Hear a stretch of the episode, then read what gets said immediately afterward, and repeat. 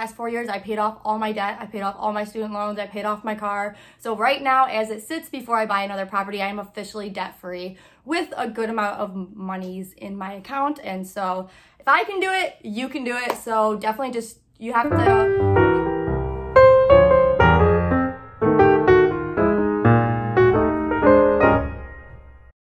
Hey everyone, and welcome back to another episode of Tea with Taylor. In this episode, I want to explain the process that I recently just went through of purchasing and selling my house and how I did it. I ended up making a 46% return on my investment. It was also a multi unit property. So for the last almost five years when I was living in Illinois, I practically lived for free because my tenants were paying for my mortgage. And I wanted to explain to all of you how I went about doing that because it really has been a life changing decision for me. And if I can do it, you can do it. So I hope you this episode brings you a ton of value and you do further uh, research beyond just my video because there's so much to learn in the world of real estate and if you do find any value please consider like sharing or subscribing like i always tell you it is very important that we support share contribute to products services creators that reflect our values and that we gain knowledge from so others can also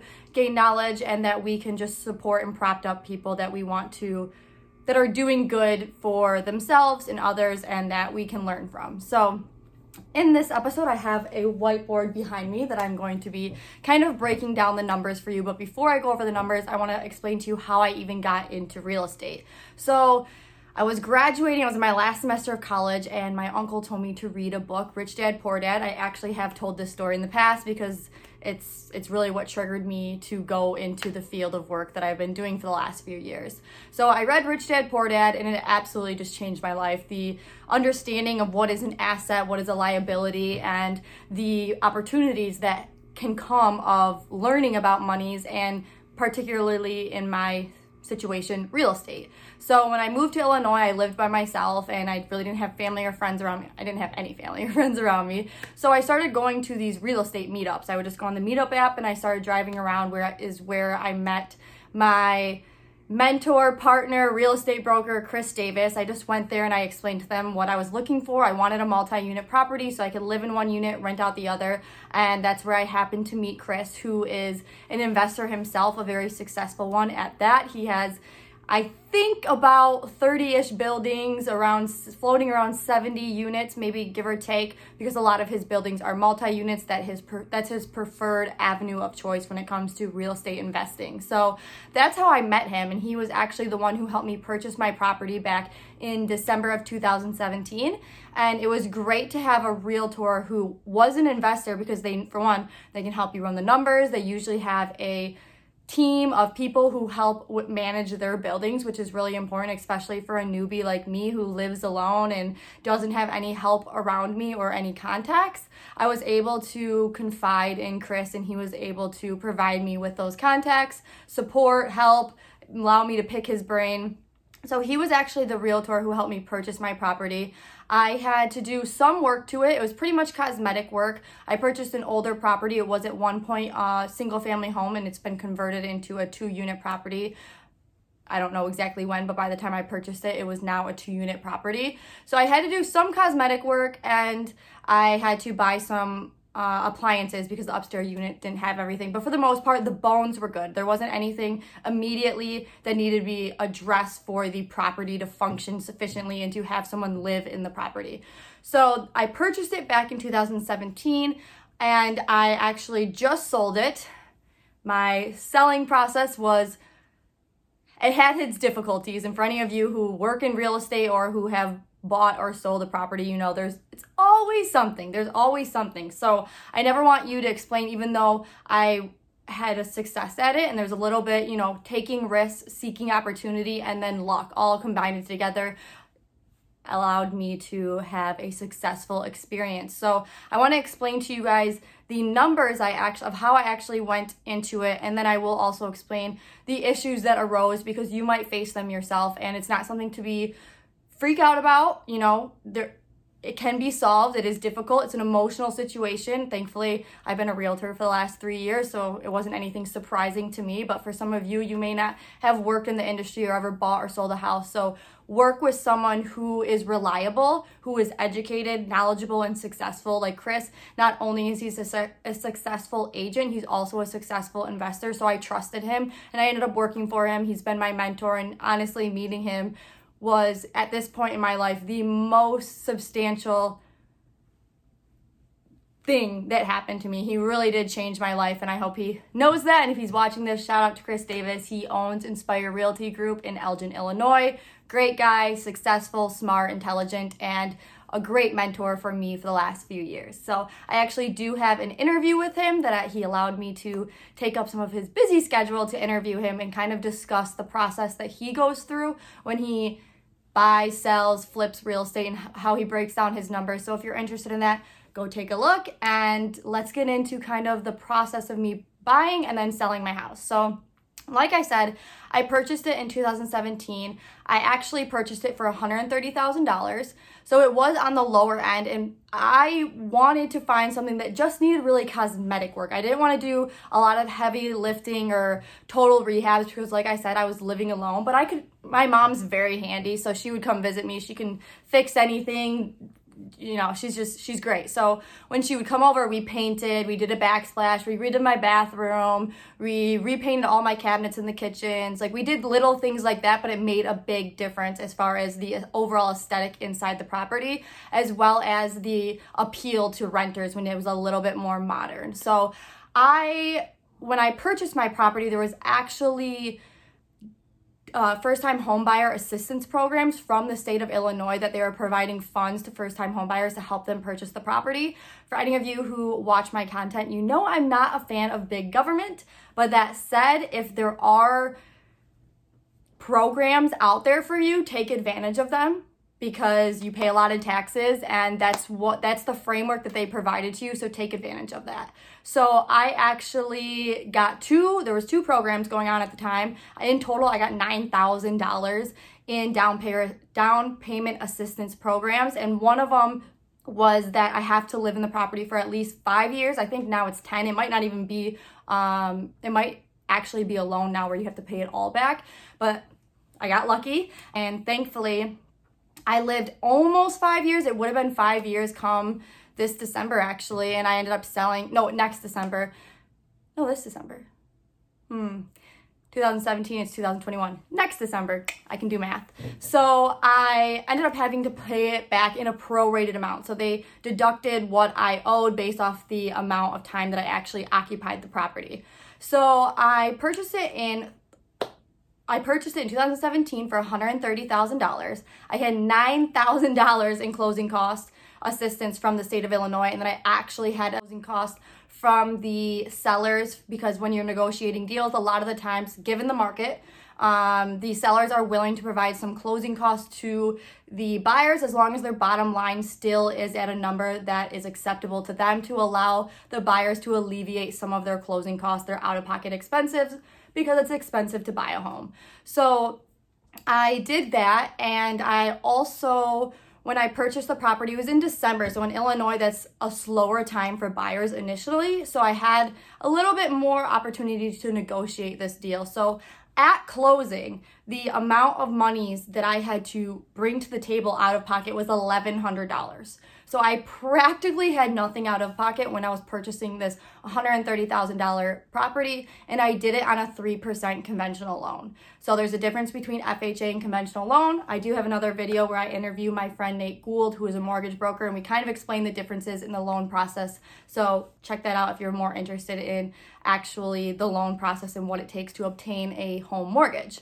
So, like I said, at closing, I was $1,100 out of pocket. Initially, when I consider all the work that I did to it, the appliances that I had to buy, and then I had some mishaps around the way where I had to put money into my property, I'm about $11,000 in.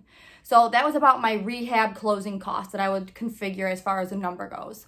And then remind you, I have a two unit property. So for the duration of me occupying that property, which was just over, oh, which was about four years, is that I had tenants living in my bottom unit. So there was a two bedroom unit on the bottom floor and then a one bedroom unit in the first floor where I occupied the the top floor for the one bedroom and I rented out the lower unit because I wanted to rent it out for more money and it actually covered my entire mortgage for the most part. For the first 3 years, I had or for the first 2 years and it completely covered my mortgage. And then for the last year, I worked out a deal with one of my tenants because I wanted him to stay. I knew I was going to move, and he took really good care of the property. And I just liked him as a person. And so I enjoyed having him live there rather than having to find a new tenant because that does add additional cost to you. When you have vacancies, you have to fill those vacancies, maybe make some improvements to the property. So you have to just, I calculated what I would have lost compared to what I potentially could have made if I heightened the rent back up and I decided to work with him. And so for the last year I was it wasn't totally covering my mortgage, but almost. so I lived practically for free, of course, like splitting utilities we had to do, and I paid for other expenses when it came to my houses. But as far as my mortgage payment, my tenant paid for almost the whole thing for the full duration of me living in the property. So now I want to kind of go over the exact numbers of how I purchased it and how I sold it now, and then I'll kind of go over the issues I had with selling my property. So maybe maybe because in the future you guys might run into it and then you can stay calm in a situation that can be very emotional for many people. So I have a whiteboard with me today, and you know what? I don't know if it's gonna be backwards because I don't know. I guess we'll see. So this is the return on investment. We're gonna calculate your return on your investment. So, your return on your investment, or ROI, when you get into the field of investing real estate, you have to learn the terminology, is your net return. So, that's going to be your profit, and then your total cost divided by your total cost. So, yeah. Okay. So I purchased the property for $130,000. I put, like I told you, $11,000 in, and that that was my closing cost as well as my rehab costs so with my purchase price and my closing rehab, it was about $141,000. I recently sold it for $195,000. Now I just put $195,000, but if you actually looked up my property, I sold it for $200,000, but I gave this, the buyers a $5,000 seller's credit, like I kind of mentioned briefly uh, a little bit earlier in the conversation, to help the buyers alleviate some of that closing cost. So when you actually, the net that I actually sold it for was 195. And then so when you take my total return, so I took 195 minus the 130, which was $65,000, and then I divided it by my total cost, which was $141,000. I made a 46% return on my investment. Now, it's probably even higher than that because, like I said, when I was living in the property, they were actually paying for my mortgage. So when I sold the property, I didn't sell it at my mortgage being $130,000. I actually sold it at being $114,000 because while I was living there, I was paying down the principal payment. So, and my tenants were actually the ones paying down that payment. So it was probably a little bit higher, but for the idea of conceptualization, and I apologize for the light because it's like beaming right in my eye and I'm just in my sunroom and I don't really have an office at this point. So the coloring's a little bit off. But um, so I just wanted to explain to you, those are the rough numbers. And when you calculate your return on your investment, so when you're running your numbers to purchase a property, you want to be able to know about what is my rehab cost? What is my monthly payment going to be look, is going to look like? Do I have holding costs? Do I need to do major rehabs before I or someone else can move into the property? And then an estimate of how long you're going to hold on to it and what you can sell for. So I did look into that. I just recently sold my property, and for any of you who are involved in the real estate market, you understand the market has been insane. So I I bought at a pretty decent time. Interest rates were still relatively low. I was a 4.8 interest rate back in 2017, and that was low. They went all the way down to the twos uh, recently, and the real estate market was very intense. So I ended up making a very good return on my investment property, and it honestly is life changing because of the amount of monies I now have to invest in myself and my passions go forward and I will be moving to Florida and so it helps me purchase another property in when I get to Florida. So now to explain to you guys the issues I had with selling my property, just so you know, it's not even when I had the property and I was an owner, a landlord, especially being a landlord at such a young age, I was renting to people for the most part older than I. It could be a little bit intimidating or just because you know you're you're having to charge them rent you're having to keep them in line because it is your property and there's that age difference which can be intimidating and maybe even a little bit difficult but it's something that is navigable and something i definitely recommend because bringing that much responsibility onto you at a young age is something that will set you up for just a lot of lessons to be learned and a lot of progress in the future and they're just priceless lessons i guess you could say to have that responsibility especially at such a young age and then just use that to progress in the future and to have future success. So it's something that was totally life changing, especially now that I've made a good return and it'll help me in the future. And I have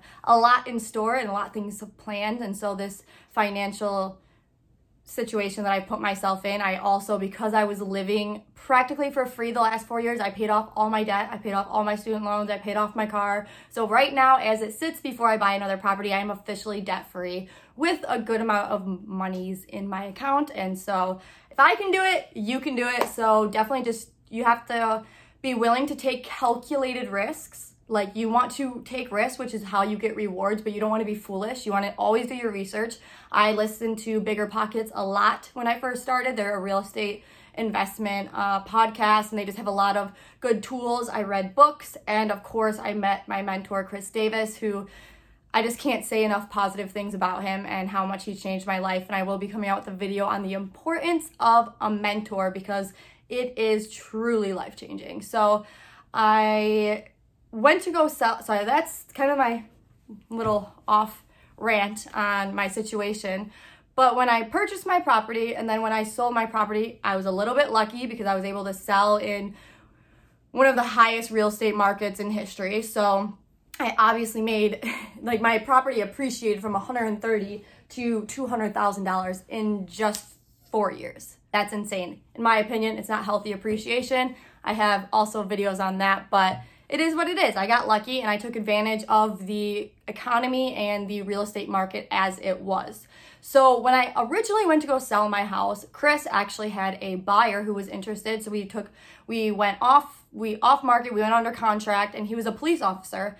And so the week of closing, he act it actually fell through because he got put on administrative leave where he was still working and he was still getting or he wasn't working but he was still getting paid but for any of you who have applied to a loan, the banks are very particular in what's going on with your employment. So his works, uh, his paycheck, even though he was still receiving it, said administrative leave, and he didn't know when he was returning back to work.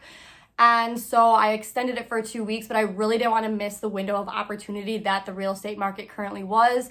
So we ended up canceling the deal, unfortunately. So it was like at the 11th hour, I was no longer living in Illinois. I moved back to Michigan with my mom until I could find a place in Florida. So it was a bummer, but it is what it is. It happened. So I had to relist the property, got it back under contract within, I think, 48 hours at the same price. So I was happy with that.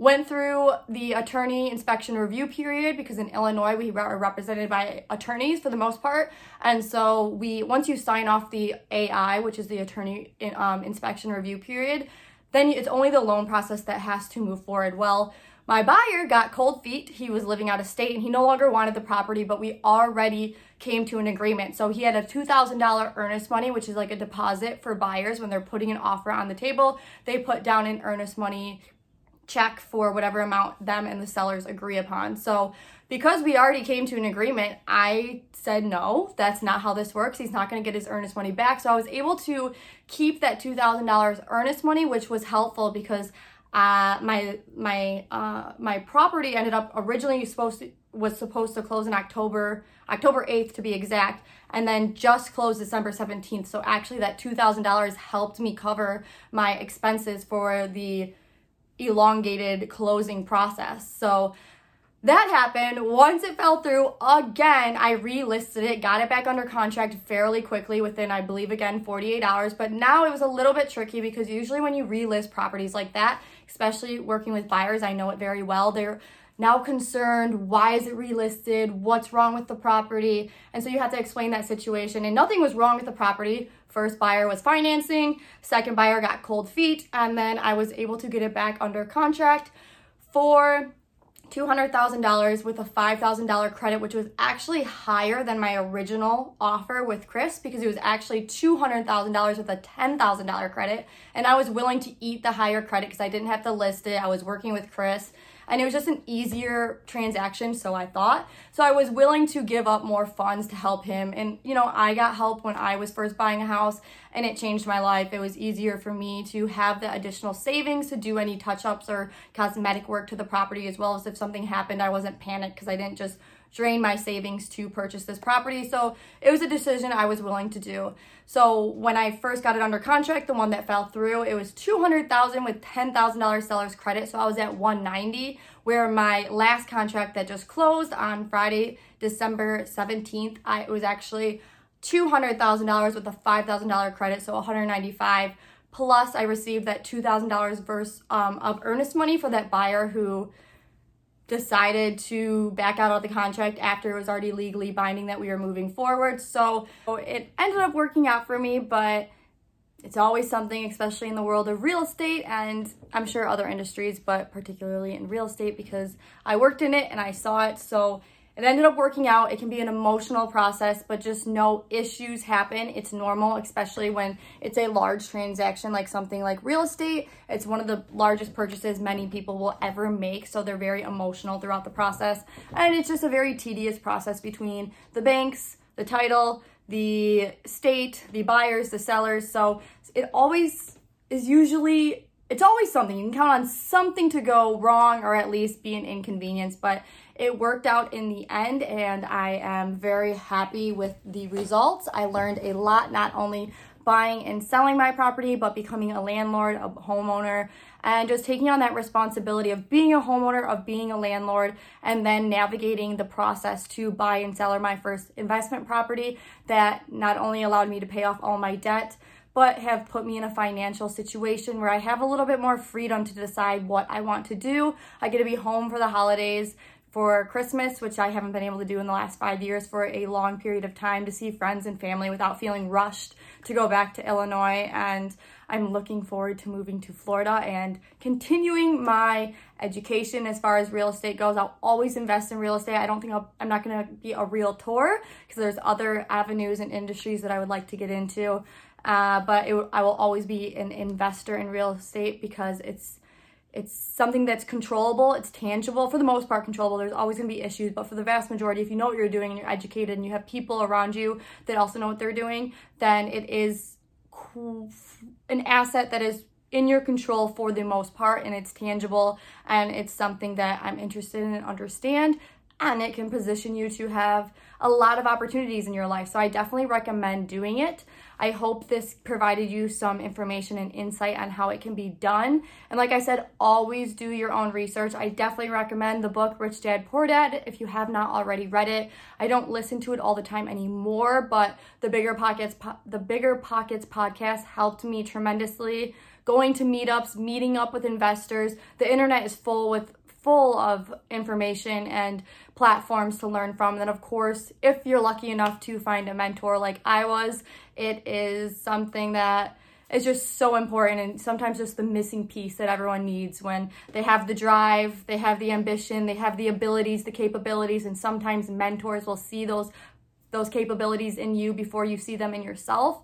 But once you have that mentor and then they help you navigate whatever industry that it is that you're in, the sky's the limit. So I hope you found some value of this information. Uh, do some further investigation, learn how to calculate money, return on investments, because money runs the world. It's important you understand money. And it's if you want to be financially independent, to have freedom to do what you would like to do, and to not be dependent on the government or a job. It is important to learn how to do investments. It doesn't have to be crypto, it doesn't have to be real estate, but to learn how to invest in something um, because that's how people obtain true wealth. And then once you have that knowledge and that human capital to continue the knowledge that you've already learned, that's how the rich get richer because they have the skills and then they have the money and it's a snowball effect and you can just grow your portfolio. So it's important to learn those things. I hope you found value from this. If you did, as always, consider like, sharing, subscribing. I will be having another video on the importance of mentorship check out my other videos. I have an interview with Chris. I have one with um, a friend of mine, Nate Gould, that is a lender. I talk about the economy and the real estate market, what it's like being a realtor, why I think the economic crisis that we are in the midst of about to enter is at the fault of the government. So check it out. Let me know what you think. As always, I appreciate you joining me. I hope you found some value from this, and I look forward to hearing from you, seeing you soon, and God bless, take care, educate yourself. Fiscal and personal responsibility is the way forward for every individual in a country and a society if we want to sustain a successful, prosperous society for years to come. So, thank you, God bless, and see you soon.